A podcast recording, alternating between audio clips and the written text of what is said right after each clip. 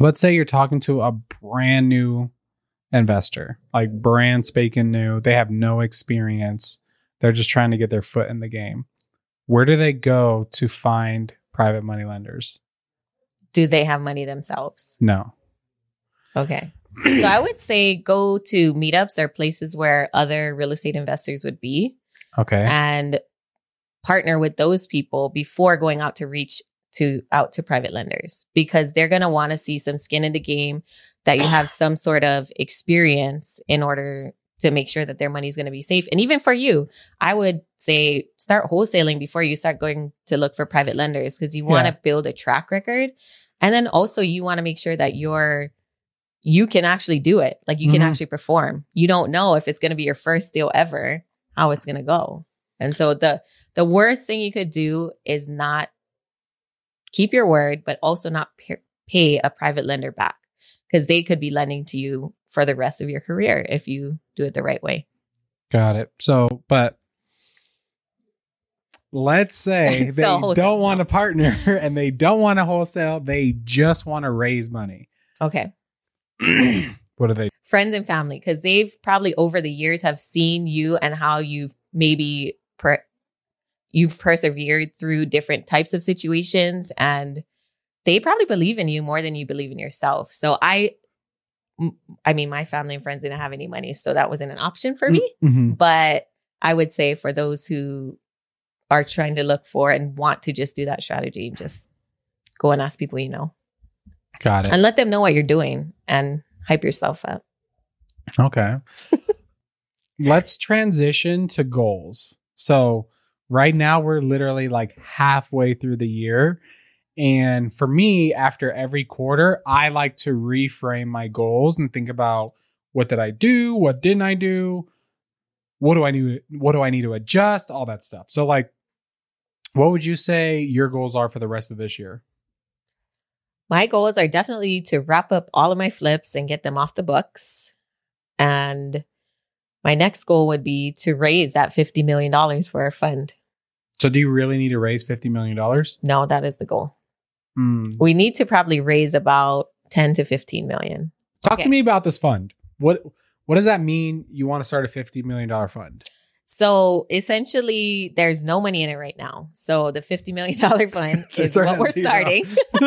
That's why I always tell people it's like to make sure you ask the right questions because you see these people they they have you know a hundred million dollars of assets under management. Okay, what does that even mean? They- They Mhm. don't own all of the 500 units. They don't own it all. really? Versus you owning you know your own rental 100 percent yourself. hmm So always ask those type of questions. So the fund we are gathering because we had investors that wanted to invest in debt deals. So that's kind of like private lending where you lend and you get a return, but they also wanted to lend in these bigger syndication deals. And so now through the fund they can have a choice of doing both. And with the with the equity deals, hmm they are investing in these syndications and the benefits of it is you get to depreciate the asset so you get depreciation what i'm talking about is if you invest you know 50000 my, one of my k1 so one of my um, tax statements came back and i was a- am able to write off 40 grand of that 50 that i invested so you don't have to buy a rental property you don't have to deal with the tenants and property management and all that but you get a big tax write-off so Mm-hmm. the the people that this makes sense to is the people that make a big amount of money high paid professionals such as athletes real estate investors uh crypto millionaires and things like that but Mm. doctors lawyers you know people that are highly paid but they don't have any write-offs and they don't want to buy a bunch of rentals or want to be a real estate investor so are you starting this fund by yourself or do you have a partner? yeah so i have four four other partners so we invested together in four apartment deals last year and then Hmm. we decided to start our own fund this year. So how many part how many apartments did you guys buy last year? Four. How many units? So a total of 509, I think, units. What? Lasha, you're the most random person in the world. What are you What do you talking about? You own 590 units? Small portion of equity in it, yes. What? You're a psycho. what? I never knew that. Yeah. What? Mhm. Damn. So you technically have over 600 doors? I don't own 100% equity in it, so I don't like to say that. that's yeah. You know, that's the difference too, because a lot of Mhm. people like to say, I own a thousand doors, but they own like 1% of the upside or some crazy shit like that. Right. So That's why I'm very I'm very specific. A lot of people say I'm too detailed, but I'm like I don't want to give the wrong impression. I own 17, 100% myself. I own the office building um 50%, the RV park 45%. yeah. But these are, you know, 6 million dollar deals, 3 million dollar worth the building is and yeah. and now getting into this fund space where you can essentially you make money if you run a fund you make money on the acquisition or when people are investing their money you kind of make a fee like a financial advisor type of deal Mm. but it's a pretty good good chunk and then i also make affiliate money as well so there you go. so it's Okay. another another stream of income Yeah, yeah, so yeah, we, yeah, we're yeah. pulling all the yeah. Airbnb. You got freaking all this stuff. yeah So, all right, I want to dig into this fund more. So, like, how much money do you make from this fund? well we just opened it so i did No, not the not the not the fun with these people. I guess I guess better question, how much money do you make from these 590 units? So right now, they're a, a lot of them I just invested in last year, so they're in the renovation phase. So it's not Mm. that much cash flow. Probably a little over two thousand dollars a month. But the real That's payout, crazy. yeah, but the That's real still good though.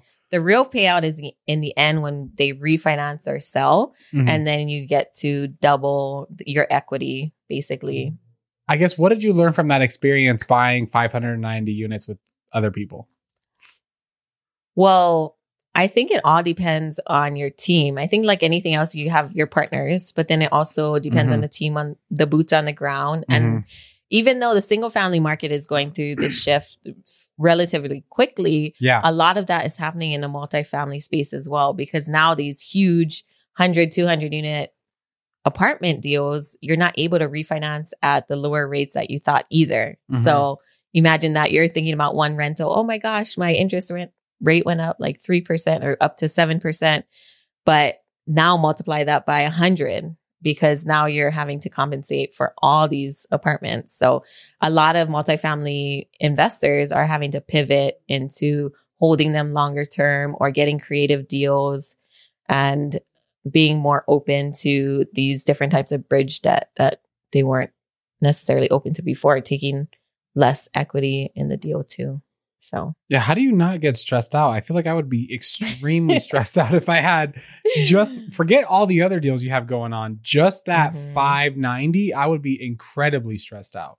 Yeah, well, that's where we we focus. Like I mentioned before, we focus on the capital raising. So we have other partners that are invested in the property management, um, others that are invested in just like overseeing the project itself, the Mhm. renovations and things like that. So there, there's a lot more that goes on. So we're definitely in charge of more of the capital side rather than like the daily Dude, should Like we start a fund together or you can Yeah. only do one fund at a time? D and Z.